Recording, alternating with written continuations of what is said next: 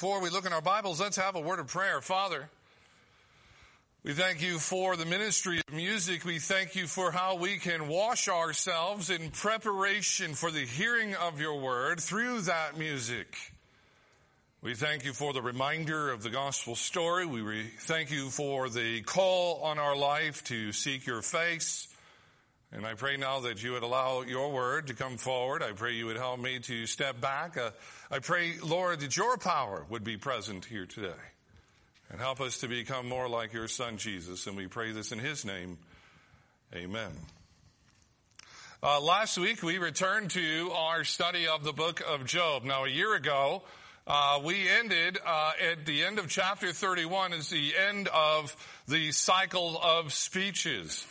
So for a number of chapters, we listened to Job and his friends go back and forth, trying to answer the question, why was this happening? Job's friends, again, believing Job had been wicked. Job says that's not the case. The book says that's not the case. But Job continues to wonder why God has allowed this to happen to him. Now, we saw last week the introduction of a new character, a young man by the name of Elihu. He has been there through the whole conversation, but has chosen now as the time he will speak. And he claims at the very front that he is now speaking with the Spirit of God. Elihu is acting as a sort of prophet in this book. He is preparing for the arrival of God in chapter 38. Now, we saw last week in the first of the four speeches of Elihu that he came to God's defense first by confronting Job and his three friends over how they've been handling this. He confronts them about their presumption, their thinking that they would know what to do with this. And he confronts them about how over time, through this suffering, they had grown hard-hearted. And what he leaves there is an urgent need for God to speak and to be heard. Now, here in chapter 34, we really come to the heart of what Elihu wants to say. He's going to, in this chapter, answer two questions, and in the next chapter he's going to answer another. But these three questions together make up the heart of what Elihu wants to say. And the two questions here in this chapter are the questions that come up pretty much any time there is any difficulty or real suffering in the life of a person. Is God fair? And is God good? Is God fair? And is God good? Now, at the end of chapter 33, Elihu prepares Job and says, Job, I'm going to answer the question you've been waiting to have answered. But I'm not just going to answer your question, Job. I am here to teach you. I am here to help you understand. So it's not just that he's going to answer the question. He's going to answer the question in a way that is going to be helpful. He's going to give Job lessons. And so what I think we have in our text this morning are really three lessons we can learn, or three lessons that we need for times of suffering. And the first one Elihu is going to lay out here in the text is the need to test our thinking. The need to test our thinking. Elihu opens by addressing a group. Now, the text or the language here indicates that Elihu is really just anybody who's listening. So he's not really directly talking to Job at this moment. Perhaps a crowd has gathered. Maybe people have heard about this great debate going on. We really have no idea how long these conversations went. But Elihu wants to address the crowd. In verses 2 through 4, Elihu presents a task that needs to be undertook, and that is to discern thinking. Now, we mentioned last week that in times of suffering, usually the inner dialogue gets a little louder. We're always talking to ourselves, but in times of suffering, we begin to get a little louder. Why is this happening to me? What is going on? And so Elihu says, because of this, we need to discern, or we need to test our thinking. Now, I love the picture that he uses here, because he says, just like we use our tongue to discern good food from bad food.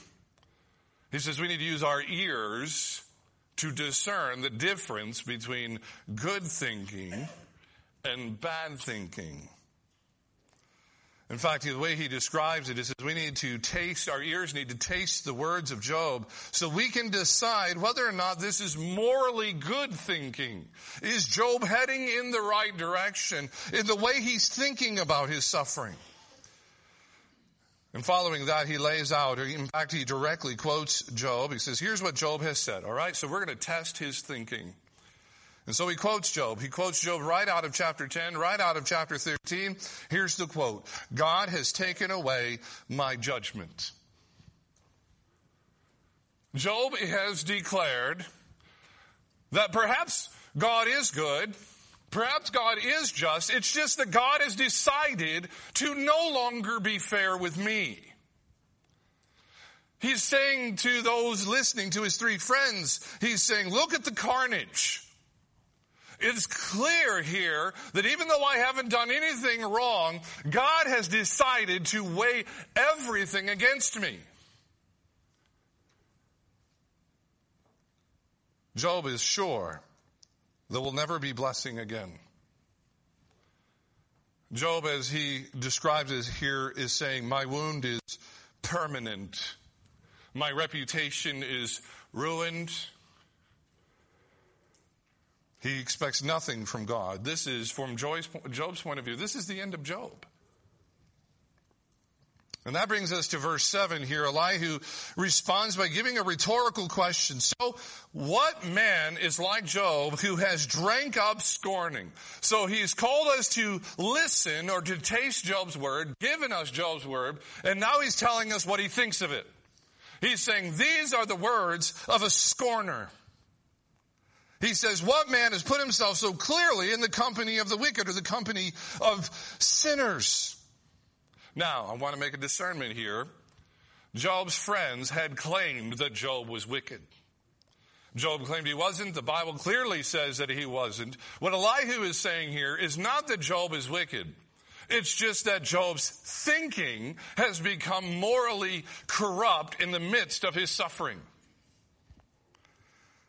The mistake of the friends was to think that Job was wicked. Elihu's just pointing out this is wicked type of thinking. And then verses 10 to 15, he actually just gets to the point of the first answer. He says, yes, God is just. He says, yes, God is good. In fact, he explains here that God is good by definition. And he's saying to Job, we must understand, and he's saying to the crowd, we must understand thinking because God runs his world on his own wisdom. The best way, or Elihu's trying to get Job to understand and get the crowd to understand, the best way to orientate ourselves in the midst of difficulty is the wisdom of God. To put away or to reject the scoffer's wisdom. And so this is a calling, Elihu is saying, in the midst of all suffering, one must know whether or not their thinking is good thinking, morally good thinking. Are they thinking about their situation the right way, or is it wrong thinking? Let me maybe explain it this way. Years ago, I was at a friend's house, and they said they were going to serve up some cheesecake. Now, at that point in my life, I had never had cheesecake. Now, unbeknownst to them, they didn't do this on purpose, but they made their cheesecake with spoiled milk. I have never put something so nasty in my mouth. Now, years later, I met my wife, who has a special affinity for cheesecake. And for many years in our marriage, I refused to ever taste it again. But she got me to one day. And now I know that wasn't what cheesecake's supposed to taste like. And that's what we're being called to do, to understand what is terrible cheesecake. Now, in the book of Proverbs, the scoffer is very interesting because he's the one person that the father says to the son to completely avoid. The fool is confronted. Several others in the book are confronted about their way of life. But when it comes to the scoffer, the father essentially says to the son, stay away. You see, the scoffer tangles himself up. And when you go to the scoffer, you are going to get tangled up yourself. Because the scoffer, he will ask counterfeit questions. Let me explain what I mean. The scoffer likes to ask, what if? For example, he might ask, what if the Bible is not the Word of God? Think about that question for a moment. It's, in fact, entirely unanswerable. It is a question of speculation. And when you get a question of speculation, then the answer is always going to be dependent upon which way the wind is blowing. So on your good days, the Word of God is going to be the Word of God. On your bad days, it's not going to be the Word of God. Here, what Elihu is saying is that the scorner asks the question, what if God is not just? It's a counterfeit question. It's bad cheesecake. Because it's just speculation. It's an invitation to speculate. What if? And again, you're going to be tossed about based on your good days. God is going to be fair and just. On your bad days, God is not going to be fair and just. There's a moment in Jesus' ministry where the religious leaders just confront him, saying, look, you just need to tell us by what authority you're doing all this. And so Jesus says, all right, I'll tell you, but you first have to answer a question of mine. The ministry of John the Baptist, was it from heaven or from earth? He's asking them if it was legit or not legit.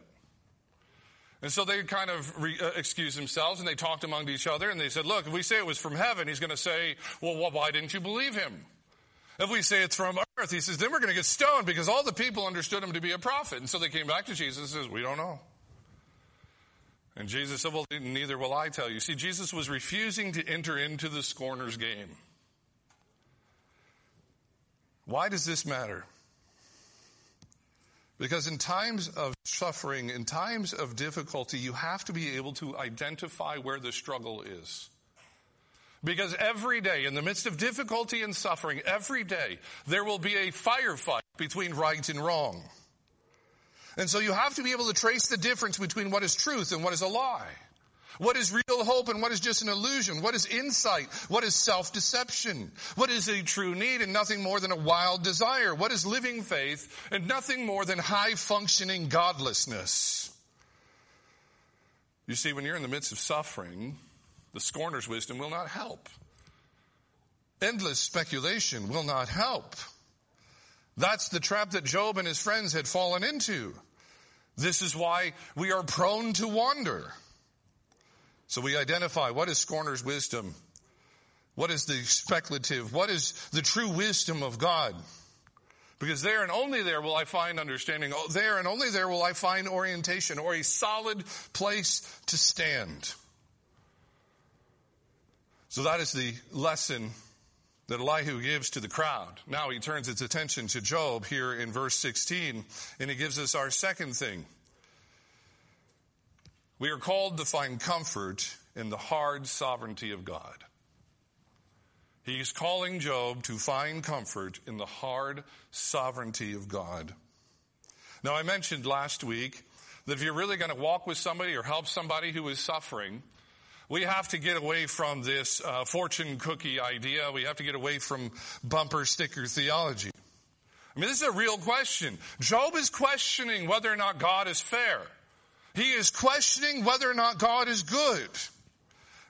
Now, Elihu has already answered the question. Yes, God is fair, or God is just, and God is good. He could perhaps just say to Job, you know, Job, God is good all the time, and all the time God is good. And he would be absolutely right. But here, he wants to take Job deeper. He wants Job to see the foundation of what holds up that truth. We have to drill further down. And he makes a comparison. What Elihu does is he compares God with earthly rulers.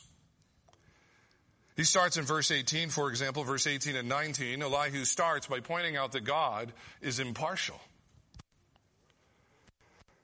The idea here is God is not acting based upon outside opinions. In verse 20, Elihu points out that God judges without uncertainty. God never second guesses what he does. In fact, he's saying that God himself as a ruler brings no uncertainty. Just like an earthly ruler, he gives a picture here. He says, look, earthly rulers, they go home and they sleep in their bed. And if they die, that creates all sorts of uncertainty. But that's not found with God. Verses 21 to 25, Elihu points out that God judges without ignorance. God sees it all. He knows every step that a person takes in their life. This might actually be what Jesus is referencing when he says that God knows every hair on your head in Luke 12. But the point that Elihu's getting to is that God doesn't need investigation. He already has all the facts. But then in verses 29 and 30, Elihu hits the bullseye or hits the point that has been the topic of discussion. Elihu says to Job that God is fair or God is just or God is good even when it appears that he is delayed. This is the main problem, right? Job has wondered, why hasn't God come to my rescue? Where is God? And the point that Elihu is making to Job is that even when God is delayed, even when God is silent, he is still just and fair. He's arguing with Job saying, even if we can't understand it, and we can't understand what God is doing, the thing that we can be certain about is God has not left us to chance. Jesus was late to see Lazarus. He knew Lazarus was sick. He knew Lazarus was dead. And Mary and Martha wondered why he was delayed. And Jesus' answer to them was this: this was by design. What Elihu is appealing to is the sovereignty of God, or what theologians describe as the hard sovereignty of God. The Bible is teaching, or Elihu is explaining to Job, there are no black holes where God does not reach.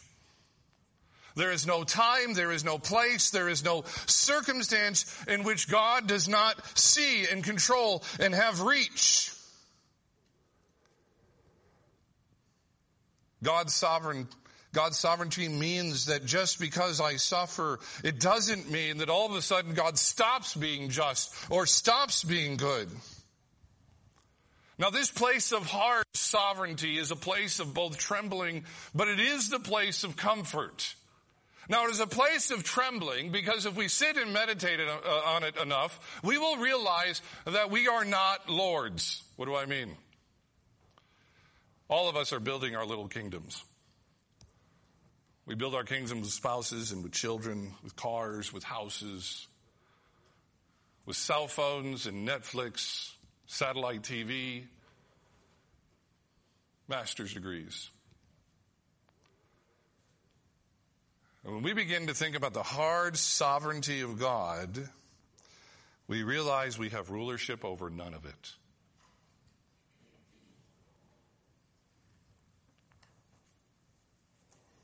The hard sovereignty of God teaches us there is no upper management. There's nobody to complain to above God. There is nowhere to look to outside of him. And I'll put it this way. When things that are difficult begin to happen in our life, and out of a good place, many of us will try and find a way to explain God, to justify God and his actions or what we may perceive as his lack of action in our life. It's interesting that the book of Job makes absolutely no attempt to do so.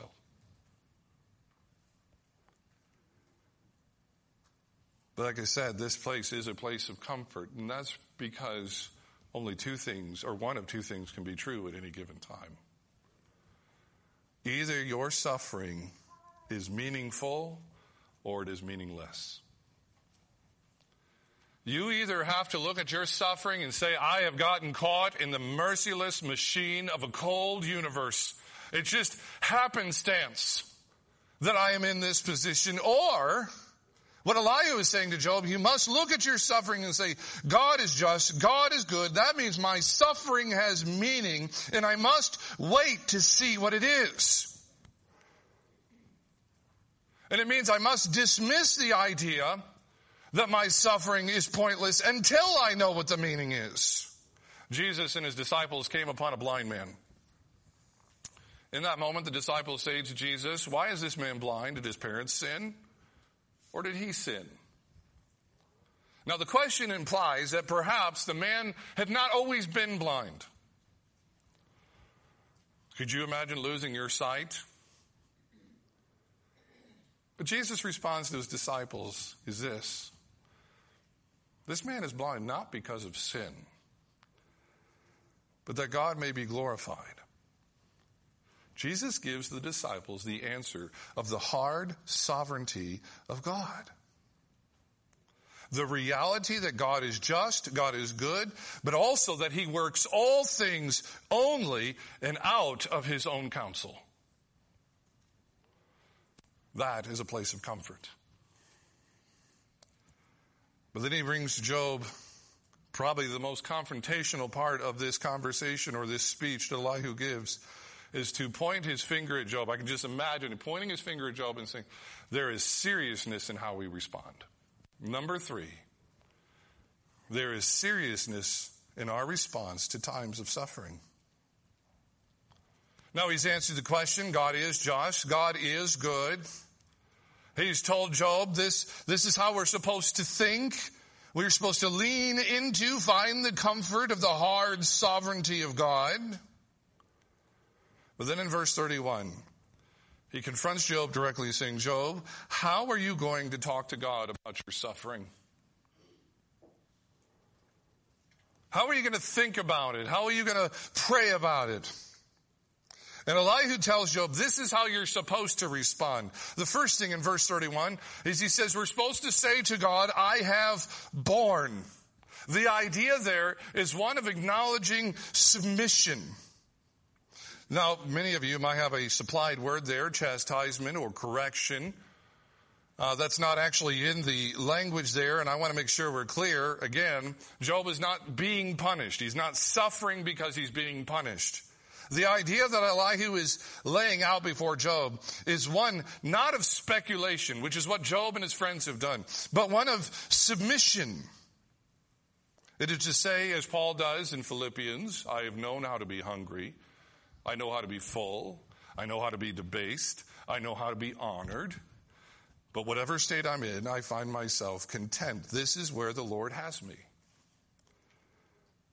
It is to remind ourselves that any suffering that we face does not come to us by chance.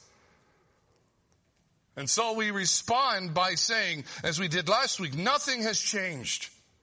I am still his servant. I am still his vessel. I still know his love.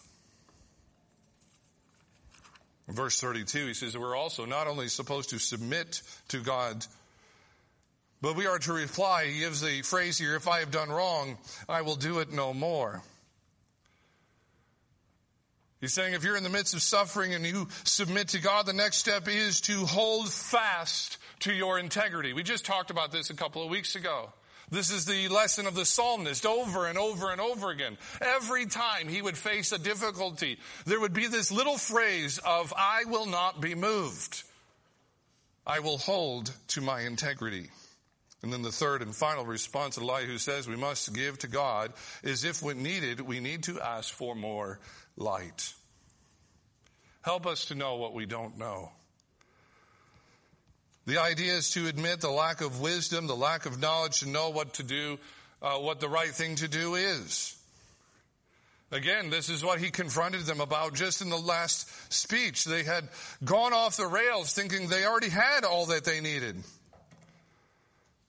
This is nothing more, or maybe perhaps James was reading this when he wrote at the beginning of James chapter 1. Pray, ask for wisdom. If you don't know what to do, pray, ask for wisdom. And then the point of verses 34 to 37 are a warning. It seems from the language that Elihu's ultimate concern is that Job has grown hard-hearted. And the warning he gives is that Job, in his response, and the warning he is saying to anybody that suffers, is the reality that our response, that in all things we are accountable to God. How Job responds is going to matter. Now, the Bible tells us that Job responded the right way at first. He declared, you know what? God had blessed me. So what kind of guy would I be if I only took God's blessing and I wouldn't take what was hard? But clearly, over the course of time, the blows became too severe. Things got too hard. And this is the difference between Job and Jesus. Both men claimed to be innocent. Jesus truly was innocent. But Job didn't endure. Jesus did. Jesus not only did not sin, he did not deserve the suffering. He did not sin in his suffering. And therefore, Jesus is our example, as Hebrews 12 tells us, not Job.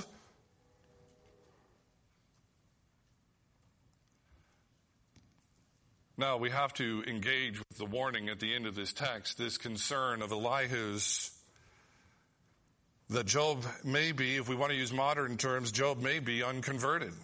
He's worried for Job's soul. And he has just said in his previous speech that God does use suffering to try and save a life from the pit.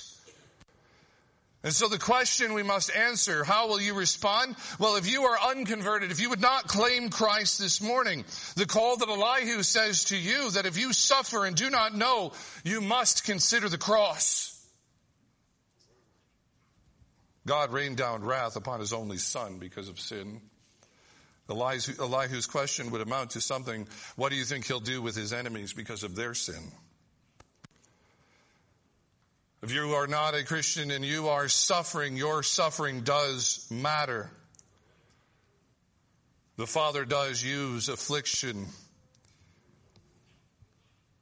From the same place these striking blows may come, is the place you will find the loving arms. All you are called, all that Elihu is trying to plead with you is this, to confess your sin, believe on the Lord Jesus Christ, and be saved. God is just. God is good. In our times of suffering and difficulty, we must make sure that we do not put on the thinking of the scoffer, but seek after wisdom. For only there will we find our orientation, the place to stand.